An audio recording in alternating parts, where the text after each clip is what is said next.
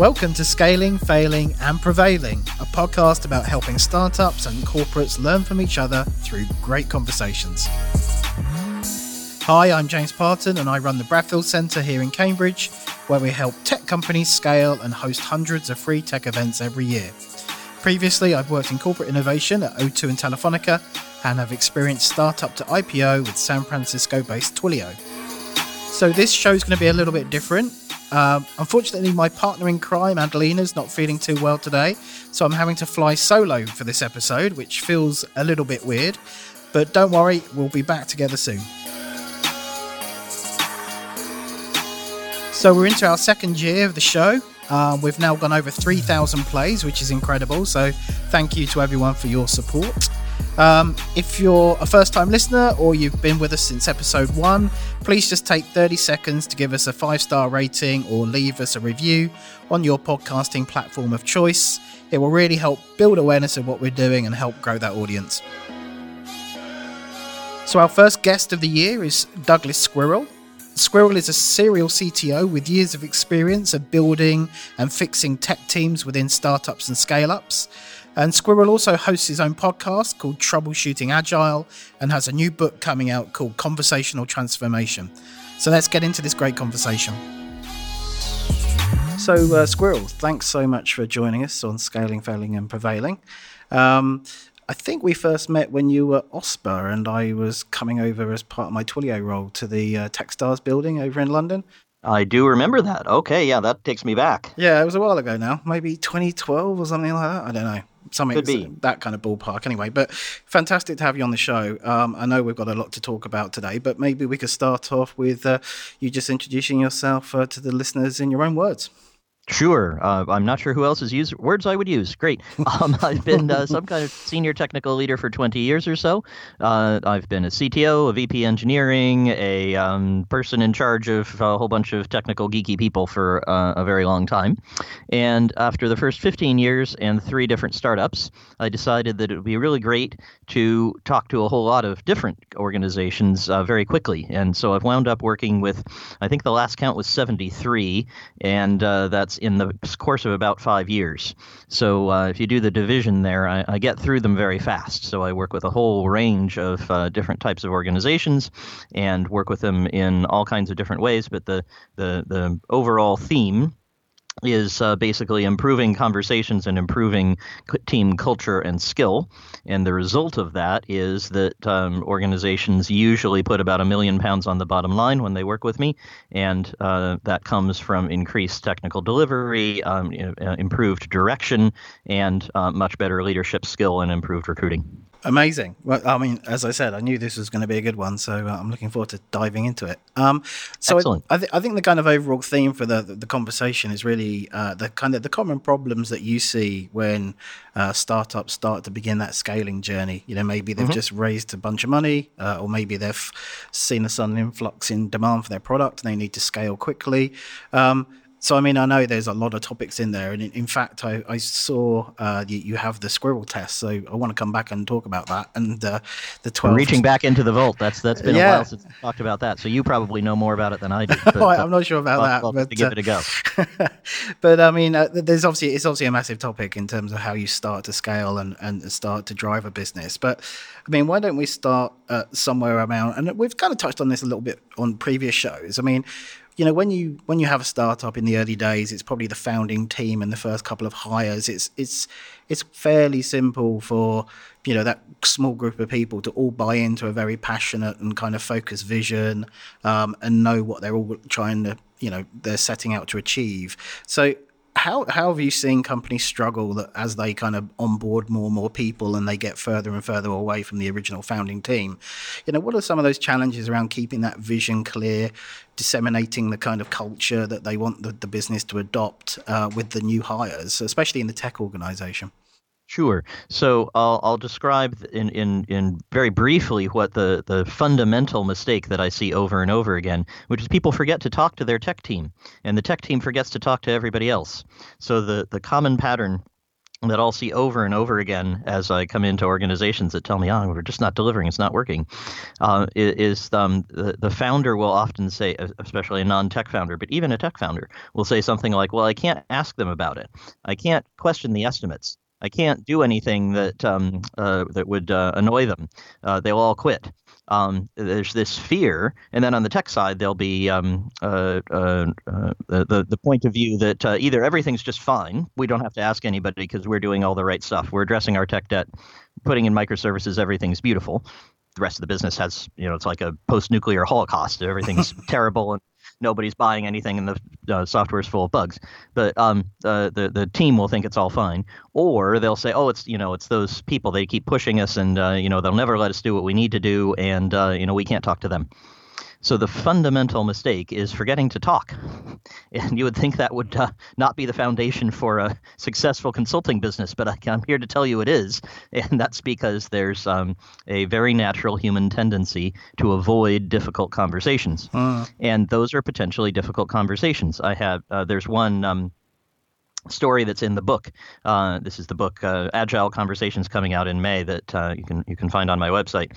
Um, and uh, uh, what what uh, the the story is that um, I had someone I was coaching who said, well, it was exactly the situation. She's a non-technical founder. She had a technical co-founder, and she said, I have these meetings every week with my technical co-founder, and last week I thought I was going to have a heart attack and uh, I was my heart was pounding. I was just so anxious and upset, and um, nothing was uh, was coming out the way I was expecting it to. And you know, I'm hearing all these terrible news, and I just can't do. I can't handle this. I'm I'm, I'm going to get ill.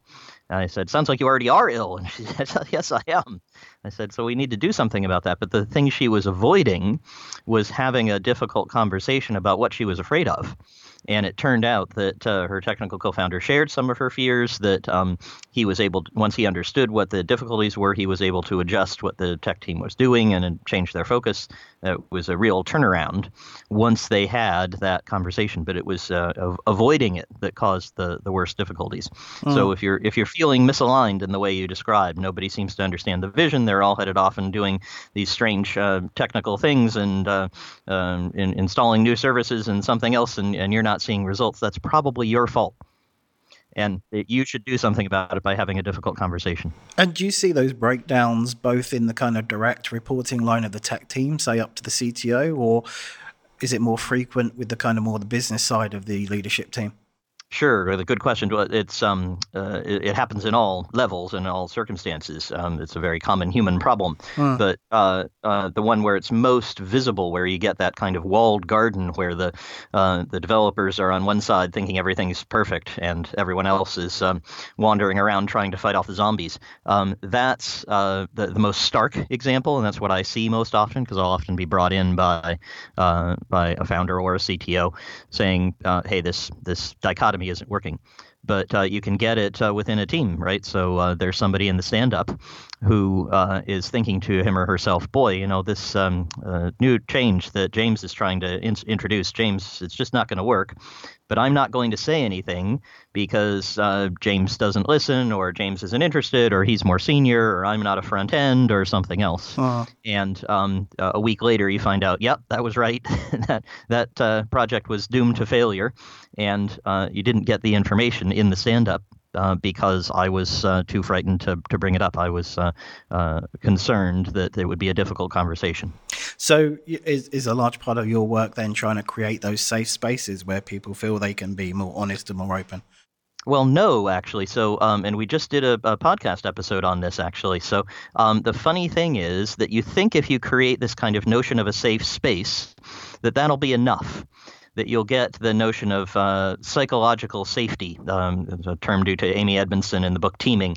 Um, uh, this this sense that um, it, you can say things that it will be okay to, um, in a nursing group, say, to report that two medicines have the same uh, color label and they're next to each other, and one kills the patients and one doesn't. That's what she studied, and she found that um, if you were uh, if you were in a nursing group um, and you were much more effective if you had that psychological safety to say, you know, I think we should move these medicines apart. This really doesn't work. Um, but the problem is just creating the safe space, um, telling people that it's okay, um, is actually not enough So you can create as much safety as as you would like, and and um, assure everyone, and um, even demonstrate it yourself and people will still withhold information. It's shocking, that, but uh, the the difficulty is that actually sharing information is so unnatural. It's it's not something that people are used to, and they don't don't have any really good models for it in drama or in um, their their previous work lives. So uh, they they don't have the skill. It's actually a skill to do things like saying, um, uh, "Hey James, you know, I, I just there's something about what you're checking in, what you told us you were doing in today's stand up." There's something that just seems wrong about it. I don't know quite what it is, but I really think that's not going to be aligned with the the project I'm working on. Could we just talk about that for a minute, and um, could could we figure out if there's a problem? That's really threatening.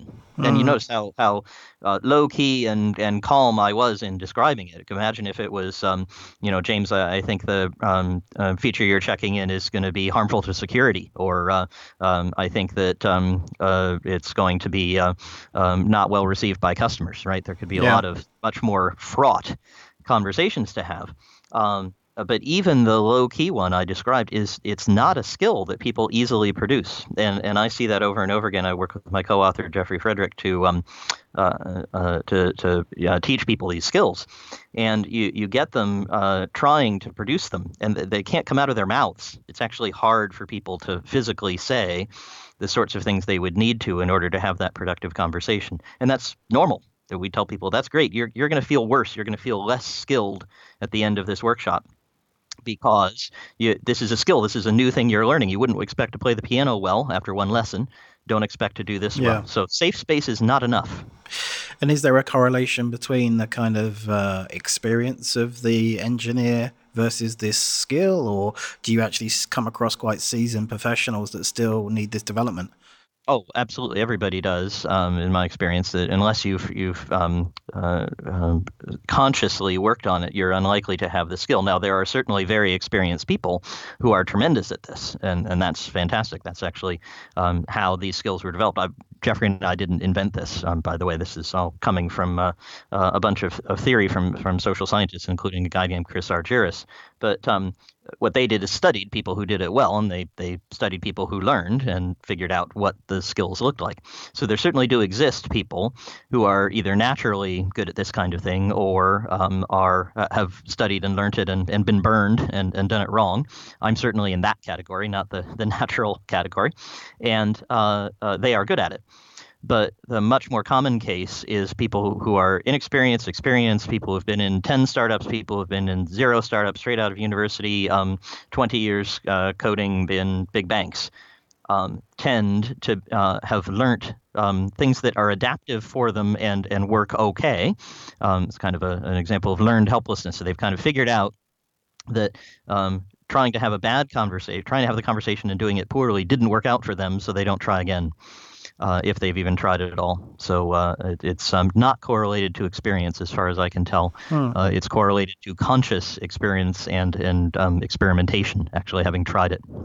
Uh, I mean, there's obviously different definitions of scaling and scale up out there, but. I, as a rule of thumb, I would assume that if you're on that path, your tech team, it might be about 20 people, 20, 30 people, something like that. Is that is that kind of how you kind of define that kind of stage as you move into sort of the Series A? Ah, I see what you mean. Um, well, I think it's a little more complicated than that. So the the notion that I often use is uh, again one that comes from uh, uh, from from history. Uh, if if you type into Google commandos, infantry, and police, or you guys might want to put it in the show notes, you'll find an article which is uh, on the Coding Horror blog from Jeff Atwood, and it's based on uh, a, a, book uh, from the 1990s by Robert X. Cringely.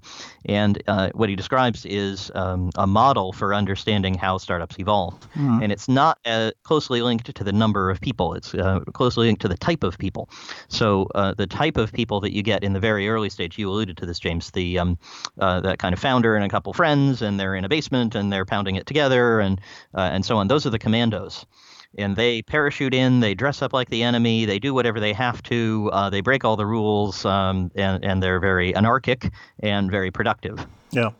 But then you get, and this is often where I come in, uh, at some stage, and you're right, uh, 20 to 30 is one place you get it, but you may get it at five, you might get it at 50. It's it, it's um, not so linked to the number, but the the um, business stage and the types of people you start hiring because they're quite different. The uh-huh. infantry shows up and they have all these rules. They don't just shoot anyone they feel like. They have the Geneva Convention. Uh, they have they follow orders. They salute people, um, and and you get that kind of mindset where someone says, "Well, you know what we really need is some monitoring for this. Gee, we really ought to figure out uh, what the rota is so that if uh, if this falls over in production on the weekend, somebody's fixing it. Who's going to carry the pager?" And and the commandos say, "Pager, what, what, who, what? We don't want anything to do with that. We we don't want uh, to you know, follow what the product manager tells us to do and build what we've committed to with the customer. We want to build the cool, nifty thing that uh, excites us and that is going to capture the next market." Yeah. So you have a real problem when the infantry shows up, and often a lot of the commandos quit. Yeah. Um, and, and that's actually normal. So I'll tell people when they hire me, you know, some people may quit. Yeah, um, absolutely. I'm not going to fire them necessarily. I will if they're not successful, but um, uh, you know that's not my goal here, but uh, don't be surprised. I'm kind of a harbinger of, of the infantry, and then of course there's a group that comes after them, and, and that's the police. There, that's after you've completely pacified the territory, and you're really the market leader, and you understand um, product market fit completely. You have this perfect product market fit, and all you have to do is add money and move into new territories and uh, land new partners.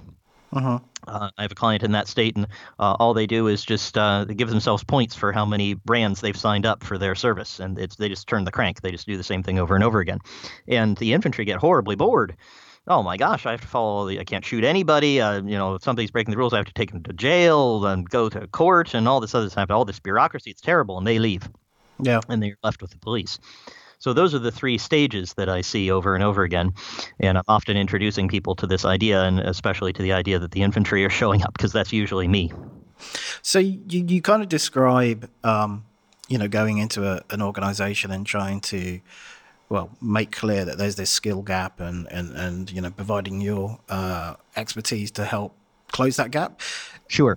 Is there, I mean, what's your opinion or, you know, what's your thoughts around the kind of supply issue? So if this is a common problem that you've seen repeated over and over again, are there techniques that the hiring managers can use when they're you know interviewing uh, new hires as a way of like maybe kind of identifying this kind of skill gap up front? Or is the reality you know you just have to hire the engineering talent and then you know deploy the skills uh, development once they're in the organization? How, how how do you see the kind of recruitment side of things? You know, fuel, ah, okay. fueling the fire.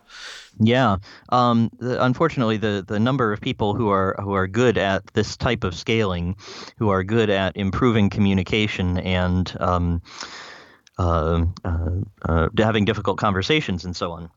Uh, that's a, a, very, very small number of people. Mm. Um, that's why we wrote the book, so that there could be more such people. Mm. So um, uh, we, would like to, to spread the, the idea that this is a, an objective study, this is worthwhile looking at in your team. So um, you certainly can look for stories um, from the person's past, whether that's references or stories the person, him or herself, tells you about uh, dealing with a difficult problem. Um, you know, if the, if the story is all about the person as the great hero who went away in the corner and um, wrote code for 70 hours straight and uh, saved the company, that tells you one sort of thing. That sounds like a commando. That sounds um, like a person who is uh, uh, less involved in um, difficult conversations and, and tough collaboration. Um, if the person tells you about going off to see the customer and discovering that uh, the report that they were going to have you uh, uh, design for them would uh, take them three years to actually read because it would be way too big, um, um that's happened to me actually once um, th- then you have someone who's more focused at least on learning uh, how to have a difficult conversation, how to engage with customers, how to um, uh, uh, deal with uh, tricky communications problems. So you can try to do that, but uh, I, I, don't think you're going to find an awful lot of people who have really highly developed skills in this area. That's just um, yeah. Uh, it's it's worse even than uh, you know trying to find a React developer or something like that. Yeah, it's it's not it's not a skill that's often certainly isn't taught, and um, a lot of people don't pick it up. So so I mean I've worked in organizations where um, they've I guess they've kind of identified this kind of problem and the solution has been sometimes say driven out of HR, which is problematic in its own way. So, you know, I, have seen the kind of reaction on the engineering side of an organization to HR kind of programs, and you know, having. Well, let, let, me let me just check. You you you've seen startups that have HR departments.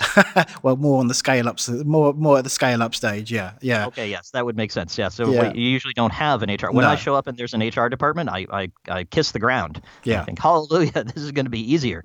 So um, even having one is a start. But but what do you see coming from HR that doesn't work? Well, you know, I, I, the way I mean, obviously you're coming at it from a different perspective, and you have the technical credibility with the developer team, whereas an HR, you know, person potentially wouldn't. But you know, framing it as how to have you know difficult conversations or the other thing the other classic thing i saw was um, trying to roll out um, thinking preferences across the organization to uh, to allow you to better understand how to communicate with peers based on their preferences um, and all of those kinds of things are, are quickly rejected typically by engineers. Um, so how do you? I don't think that has to do with whether the um, the approach is technical or not. Whether the person has um, you know knows what a, a pointer is or uh, uh, how how to write a recursive function. That that doesn't seem like the most important thing that controls whether that works because I, I, I, certainly as I learned to do this I screwed it up and, and introduced it poorly and and uh, didn't help people as much as I'd like to. You, you learn by screwing up. So uh, I, I don't think it's as linked to that. It, uh, with a key thing for me is joint design which is another of the mm. principles another of the techniques that I find very helpful. Comes from the same tradition um, if you involve the developers, if you involve anybody in um, the design of the solution, you get a whole lot further. Um, there's an old story about uh, when people introduced cake mixes first. They uh, um, nobody bought them, and uh, the cake mix maker said, "Why is nobody buying this? All you do is add water to powder, and you get cake. Isn't this great?" And it turned out that it was at the time housewives. Um, it's very sexist, but that was what it was in the 1950s. But housewives wouldn't buy it because they didn't feel like they were baking and so what the uh, makers did is, ah, we'll take out the powdered egg. And so then you broke an egg and you put it in water and you put the powder and you made your cake, and you felt like you had done enough. So um, the the key phrase to remember is um, you need to have the people participating add their own egg. And if they're uh, and, and, and in a genuine way, by the way, so it's not kind of a fake egg, and you know what it's going to come out to be, and, and you guide the situation. That backfires. That's worse. But if you genuinely involve them and you say, what kinds of communication difficulties do you have? And they say, I've never had them say this, but if they did say, the thing that's most difficult is I don't understand how James thinks, and I keep talking to him, and he says weird stuff, and I'd like to understand his thinking preferences. Then you're going to have a fertile ground on which to work, whether you're from HR or finance or uh, uh, the moon. Doesn't matter where you come from and what your technology background is. If you're coming to a problem that the team have identified, that a critical mass of people have said, this is meaningful to me and I want to improve, um, even if you have to recast it, they might put it in my way, and you know, I don't understand how James thinks, and you say, well, I have this thinking preferences tool. Would that be helpful? If they say yes, they're going to be behind it. it would be cognitively dissonant for them not to do that, right? It would be oh. strange for them to say, yeah, I want the help, but I don't want this, um, which would help me. Uh, I'm not even willing to try it.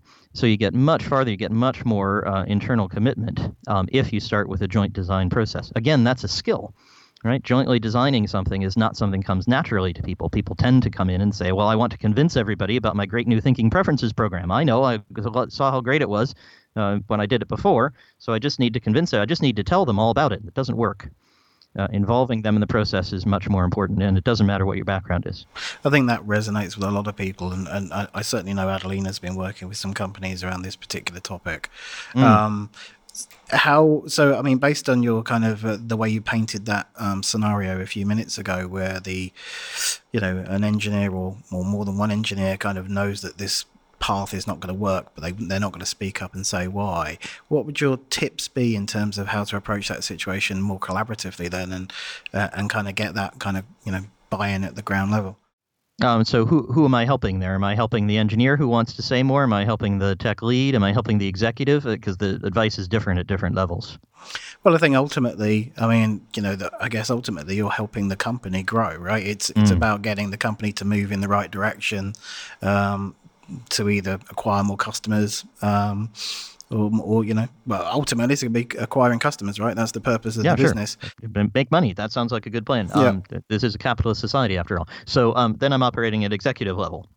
So what I'm trying to do is help the the um, senior leadership to function differently um, and to to uh, pass along a message so that that engineer on the ground, the individual contributor, will have the um, the both the safety and the skill. You need both things to um, uh, share that information and make sure we avoid the, the, the big disastrous release or whatever the problem is. Got it. Okay. So um, Jeffrey and I are doing that with one company right now. Um, uh, so that's a, a, a, fairly common kind of thing to want to do. Um, but the chief thing that that you want is is you want um, really clear and repeated um, executive communication. And my, my favorite example that I bring up a lot uh, I really think it's true. I've, I've, I've, certainly seen it many places, so there's reason to believe that it's not an apocryphal story, but it could be. Um, goes back to, to our friend Steve Jobs, not a model of brilliant communication, by the way. So not not a person who did a lot of joint design, but um, uh, was really really effective at uh, communicating a particular point of view in the early days of his return to Apple. So um, he, would promised a thousand songs in your pocket, and we were going to have this wonderful iPod thing, and, and so the engineers brought him the very first iPod with wires hanging out of it and um, you know the, the, the case kind of stuck on crooked and so on. They said look this is the only one we got. Yeah. but look how amazing it is steve look how tiny it is and you can play a thousand songs on it. And he didn't put on the headphones. Like, steve put on the headphones. You want to hear this thing. He said guys this, this is a non-starter. This is too big. And they said steve this is as small as we can possibly get. Look how much smaller it is than a walkman and everything else. He said guys this is too big and they went back and forth a few times. And then he walked over to his aquarium. So he had this big aquarium in his office, apparently. And he dropped the only iPod in existence, the only one that they had, into the aquarium. And everyone stands there slack jawed. And he says, Do you see those bubbles coming up from the from the your prototype there? And I say, oh, uh, yeah, Steve. And uh, he says, well, that means there's air pockets in there. Bring it back to me when there are no air pockets. And they fished it out of the aquarium and walked off. Now, the most important thing about this story is that I know this story, and now your listeners know this story. It's because it's such a good story. It's so um, evocative and so surprising and so clear that um, it kind of spreads itself. You kind of can't help but tell people this story. And that's the kind of communication that you want to have um, so that people remember it because um, uh, and use it all over the company because because that story got told all over Apple. That's why I know yeah. it because it leaked out. Um, and uh, it influenced people all over. I'm sure they were making decisions about, um, you know, what uh, uh, hard drive technology to, to use or, or, how to stripe their databases or whatever. They wanted to make some decision, and somebody would say, "Well, we don't want Steve to drop it in the aquarium." Yeah. And what they meant was we, we want to make sure we get to the highest level of performance and we want to make sure that we do everything we possibly can to get the best result. That was the, the message Steve wanted to get across. And there were you know thousands and thousands of decisions he never had any part of that he influenced by making that giving that very clear message. So you don't have to drop anything into aquariums, but um, it certainly seems to me that the the thing that is most successful is when the folks at the top can find aquarium like steps to take, things that are really clear, um, uh, convincing, um, uh, memorable, that can influence the organization all the way down. Um, and that gives the message about where to go. And, and that's usually most effective. But by the way, that's not what you do at commando stage, right? At commando stage, you get everybody together and tell them stuff. Um, when you're starting to be infantry and and uh, and police, that's when you need this kind of level of communication. The other thing that's important is to make sure that people develop the skills, and that's something you can do at lower levels. Um, but there are practices you can do, um, uh, just uh, having people, if, if they if they don't feel like reading the book, which they, I'm not trying to push it, but um, if if you don't want to uh, follow a formal process, certainly having people practice and saying um, you, you should try having a difficult conversation every week. That might be your, your aquarium moment, is um, making sure everyone understands that sharing difficult information, difficult uh, um, data is is part of the practice. It's part of what's expected of the company, and having them practice it because it's a skill as well as feeling safe. That's what you need. Yeah, kind of evocative of that. You know. Sh- growing and sharing tribal knowledge and understanding through storytelling. Um, Indeed. Yeah, really interesting around the campfire kind of stuff. Mm-hmm. Um, okay, so moving on to a, a, kind of another topic we'd slightly touched on um, earlier, but uh, you know the point around making sure everyone's aiming in the right direction and, and are focused on the right things. So, can we move the conversation on to maybe kind of accountability and setting objectives and, and how you get that alignment through the organization to make sure everyone is pointed in the right way? Sure. So um, the the accountability is something I've thought a lot about and, and learned a lot from Jeffrey on, by the way, because he's um, he's very effective at it, and I, have been privileged to learn from my co-author on it. Um, the, the my favorite method for um, providing accountability uh, comes, believe it or not, from the Prussian military of the 1800s, uh, and it's detailed in a book by a guy named Stephen Bungay uh, uh called The Art of Action and um, it really, really nicely combines two really important things. You want to have some freedom. What you don't want to do is, um, uh, unless you want to kind of get lucky and be successful, like a Jobs or a Bloomberg who got involved in, in very, very low level details, what you want is to be able to um, delegate something to someone, but then not forget about it. Because the other danger is you just delegate and forget it, and it goes off in some crazy direction and because you're no longer commandos, you can't keep track of it anymore. And so you come back. I, I had a client with this situation, they um, uh, went off on uh, uh, on a, in the direction in the early days of Facebook um, when Facebook was becoming very popular. They um, figured out a way to trade almost like an arbitrage on Facebook um, key terms and, and adverts and so on. They built a whole system for doing this, um, and uh, in, in, fact, their system was so uh, uh, complex and and um, demanding that it crashed Facebook servers. So they got in trouble with Facebook. The problem was this was an e-commerce company, and um, they really did not have to um, arbitrage every Facebook key term and so on in order to um, get the every uh, penny out of their advertising spend. They could just advertise for what they sold, and um, so although the uh, uh, the executives had delegated the idea of improving um, uh, ad spend, uh, they didn't mean um, the, this level of investment, so they wound up wasting about 200k. Right on this uh, uh, uh, thing that was going off in the wrong direction. That was because there was no useful accountability. Um, by the way, I'm not a big fan of, of saying you hold someone accountable because that sounds one way. That sounds very unilateral, like uh-huh. you're, you're, saying. Um, you, you wouldn't say something you don't typically hear. Uh, who can we hold accountable for this tremendous success? You know, we've done this great thing. Who can we hold accountable? uh, holding accountable is always negative. Yeah, you success can be accountable. being accountable, being accountable is both both directions and, and both positive and negative. So they didn't have an accountability mechanism. So the mechanism that comes from the Prussian military goes like this: um, if you're uh, fighting the French, which the Prussians were doing all the way through the 1800s, um, and uh, you, you want somebody off in the, the woods somewhere to take an action. You want them to collaborate with you. Uh, you're their commanding officer. You don't have a drone in the sky, and you don't have radio and radar and all that stuff, so you don't even really know where they are.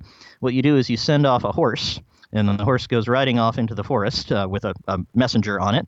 And the message that the, the horseman, uh, the, the, messenger is carrying says, Would you please um, march north and make sure that um, you, you do not engage the enemy because we don't want to get drawn into a battle. Right now, we don't have enough reinforcements but um, march north and um, you know use whatever marching order and whatever path makes sense to you. You're free to choose that, but your constraint is don't get into a battle. I need you moved north.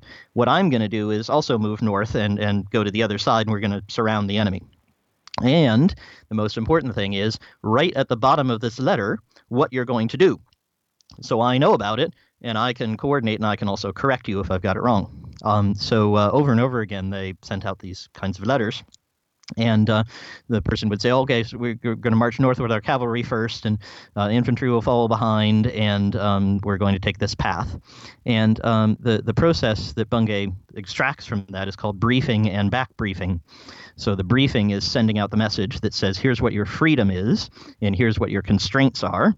And tell me what the results are. And typically, I'll tell people make sure you book in the calendar at that time when the back briefing will be you say, uh, James, I want you to um, record three podcast episodes this week. Your freedom is that they can be whatever length you like, but they all have to be about agile software development. And um, I'd like to hear your plan for recording those episodes on Tuesday at 3. Is that a good time for you? And then you come back to me and you say, well, Squirrel, actually, I found that four episodes would be better, and the length is going to be uh, 12 minutes, and um, uh, these are the guests. And I have the opportunity then to, to be accountable with you. I can say, well, I wasn't clear. I only need, can have room for three. Um, 12 minutes is too short, but those guests sound great. And we have an opportunity to continue having that back briefing discussion as you go out and execute the plan I gave you. That's a terrible plan, by the way. Don't do that, but um, you understand you understand what I mean. Mm-hmm. So uh, that's my favorite way to um, introduce the idea of uh, of accountability into a team uh, in a structured way. Right? Again, it doesn't matter at commando stage. Um, you can just turn around and say, "What are you doing?" But um, when you, we get to infantry, you really need to think more carefully about uh, your accountability, and that's my favorite framework. And you adjust that technique based on the, you know, this uh, the kind of experience levels of the individuals. Because you know, back to that conversation we had around, you know, some people not being equipped to have difficult conversations, or are some people uh, unequipped to just go out and figure it out themselves, or, or do you find that's a universal? Oh, absolutely. No, you do need to you do need to give the directions differently, and usually cascades. So Yeah. to your general, you might give um, uh, kind of vague directions like march north. To a private, you might say, um, you know, left, right, left, right. Uh, let's march this way. Stay on the road. Um, so you're going to give much more uh, directive um, directions to somebody lower level. But you can uh, the the thing the idea works all the way down Mm. because you can easily say to somebody, well, um, so your task is this um, um, uh, this piece of code to write this feature uh, that we're going to build. Um, let's build a color picker. Um, here are some examples of color pickers. Pick the one that seems most nice to you. Um, show me at noon uh, what your code looks like. Remember that uh, we're trying to use this new coding standard, so that's your constraint. Don't uh, uh, uh, don't use this um, uh, uh, this method that uh, that we're all trying to avoid and get rid of. And then you come back at noon, you review the code, and you give the person feedback. So that would be the very low level Yeah. version of the same thing. Uh, so you do absolutely have to tune it to the um, the the level of the person. Okay, makes sense. Um, so I guess the final topic I just wanted to get your thoughts on was, um, you know, certainly in the Cambridge area, um, with the work we've seen with the business school and various other places, and, and I think this is true not just in Cambridge, but uh, certainly also in Berlin quite a bit. You get quite a lot of non-technical founders of startups. Um, so I'm, I'm kind of curious to see if you've got any advice or tips for non-technical founders in terms of how to, you know, find their technical co-founder, their CTO, if you like, and kind of advice on how to build that relationship and how to, you know, have those, how to communicate with each other um, if you're coming from quite different perspectives. Well, my, my usual advice here is learn to code and, Okay. and, and, and, and become technical. And, and the reason I say that is it's usually a heck of a lot easier to, to learn to do it yourself and do it badly, and then to have a um, successful product and attract um, more uh, uh, more technical people to it. Um, and I actually have a wonderful example of this. I, I don't think I'm allowed to say who they are, but if, if anybody wants to get in touch with them, just write to me and I'll, I'll put you in touch. There's this wonderful company in in um, in I guess I'll say prop tech, uh, so it's a uh, real estate essentially, and um, they had exactly this problem. The the founder said, "Look, I, I don't know how to code. I, I, I have this wonderful idea. It's really going to work well," and he hired an operations person with him, and he said, "Here's this problem. I don't understand this problem. Can you figure out what the heck we can do? Because currently we're running everything on spreadsheets." And the person said, Spreadsheets, that's interesting. And he used a, a tool called Airtable. Um, there are various copies of this. Monday.com is another similar thing. Um, and uh, Zapier, which is a way of tying different um, uh, pieces of code together. Um, but all of this no code at all. So uh, creating really more spreadsheets Yeah. and more ways to tie them together, and a wacky set of operational processes that, that tied them together that you could follow to make the thing happen. So it was this crazy Heath Robinson, Rube Goldberg machine type thing, um, that but it actually worked and it, it produced the outputs that the rest of the business needed and uh, allowed them to grow. So the funny thing is, the founder came to me um, uh, at, at Series A and said, "I'm writing my pitch deck, and what I'm really confused about is what I call this." And so I sat for a while and thought, and I said, "Aha, I know what it is. It's serverless technology." Because you're you're running without servers, right? All the the Airtable people and the Zapier people are all running your infrastructure for you. And uh, it was amazing how how far he could get with his um, very clever, um, uh, non-coding but very um, uh, um, uh, organizationally minded uh, operations person in himself, and uh, and writing all this crazy stuff. So that's my favorite way. And did they get their Series A off the back of it? They that? absolutely did, and then they Wow, hired okay. developers who then wrote a bunch of code for them. It was it was great. They They retro built the tech on top of it. Okay. yeah, it was perfect. Um, Airbnb started similarly. There's a lot of stories like this. Yeah. Anyway, the so that's my favorite way, and and the the reason that it is my favorite way is there is such a dearth of um, uh, suitably technically skilled people. You can you can get if you work hard at it um, uh, a person who's really inexperienced and who can write code pretty well, but um, is not good at any of the other parts of the business, and then you wind up with some of the problems that we've described. Uh, uh, later on in the in the growth of the business, because that person doesn't scale with it, uh, mm. doesn't develop the skills. Um, you can outsource to someplace far away and ask someone to build for you, but they tend to build quite um, um, uh, uh, standardized types of uh, tools. They kind of do the same thing again and again. That's what they get, get good at. Yeah. So if you have special needs, that'll be hard to customize and you have no team. You have no investment in uh, in people who know your business. They're all far away and, and not in your company.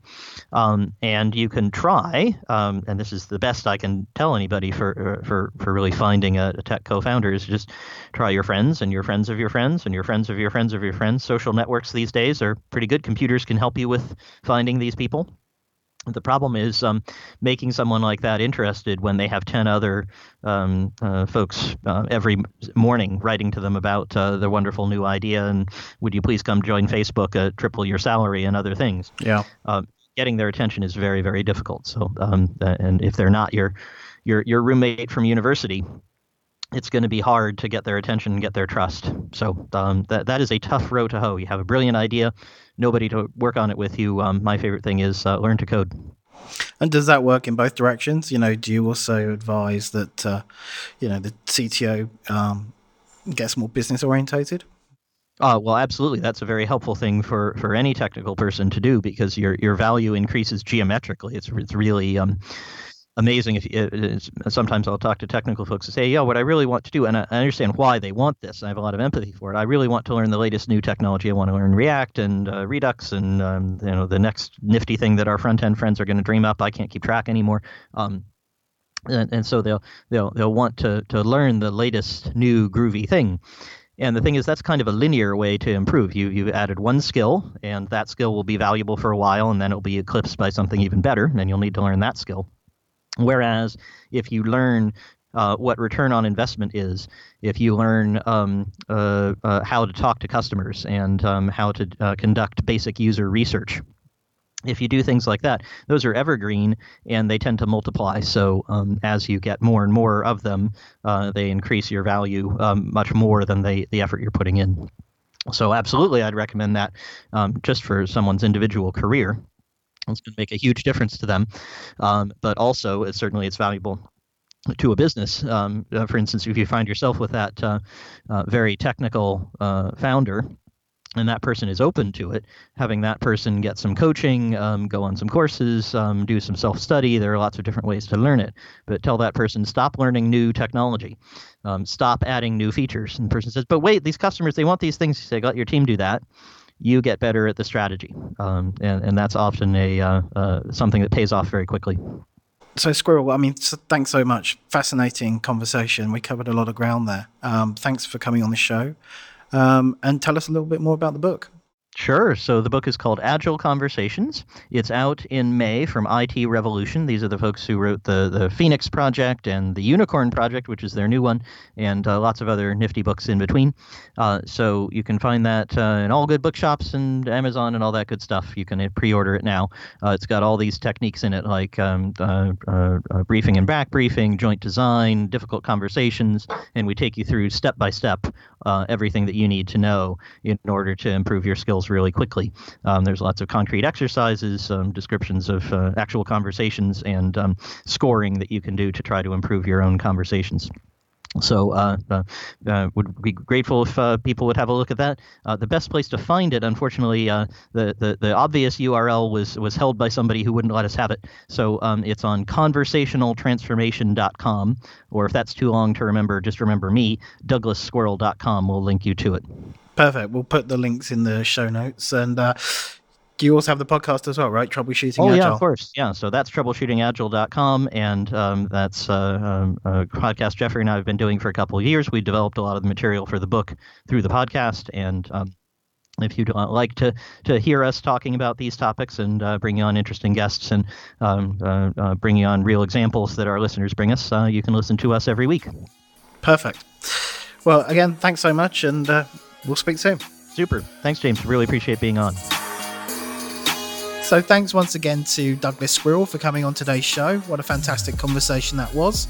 As always, the show was produced by Cole Homer, and thank you to the team at Carbon Orange for our brand design. And we'd like to thank Speechmatics, whose technology powers our show transcriptions. Don't forget to connect to us on social to suggest a guest or tell us your experiences of scaling tech teams inside startups and scale ups.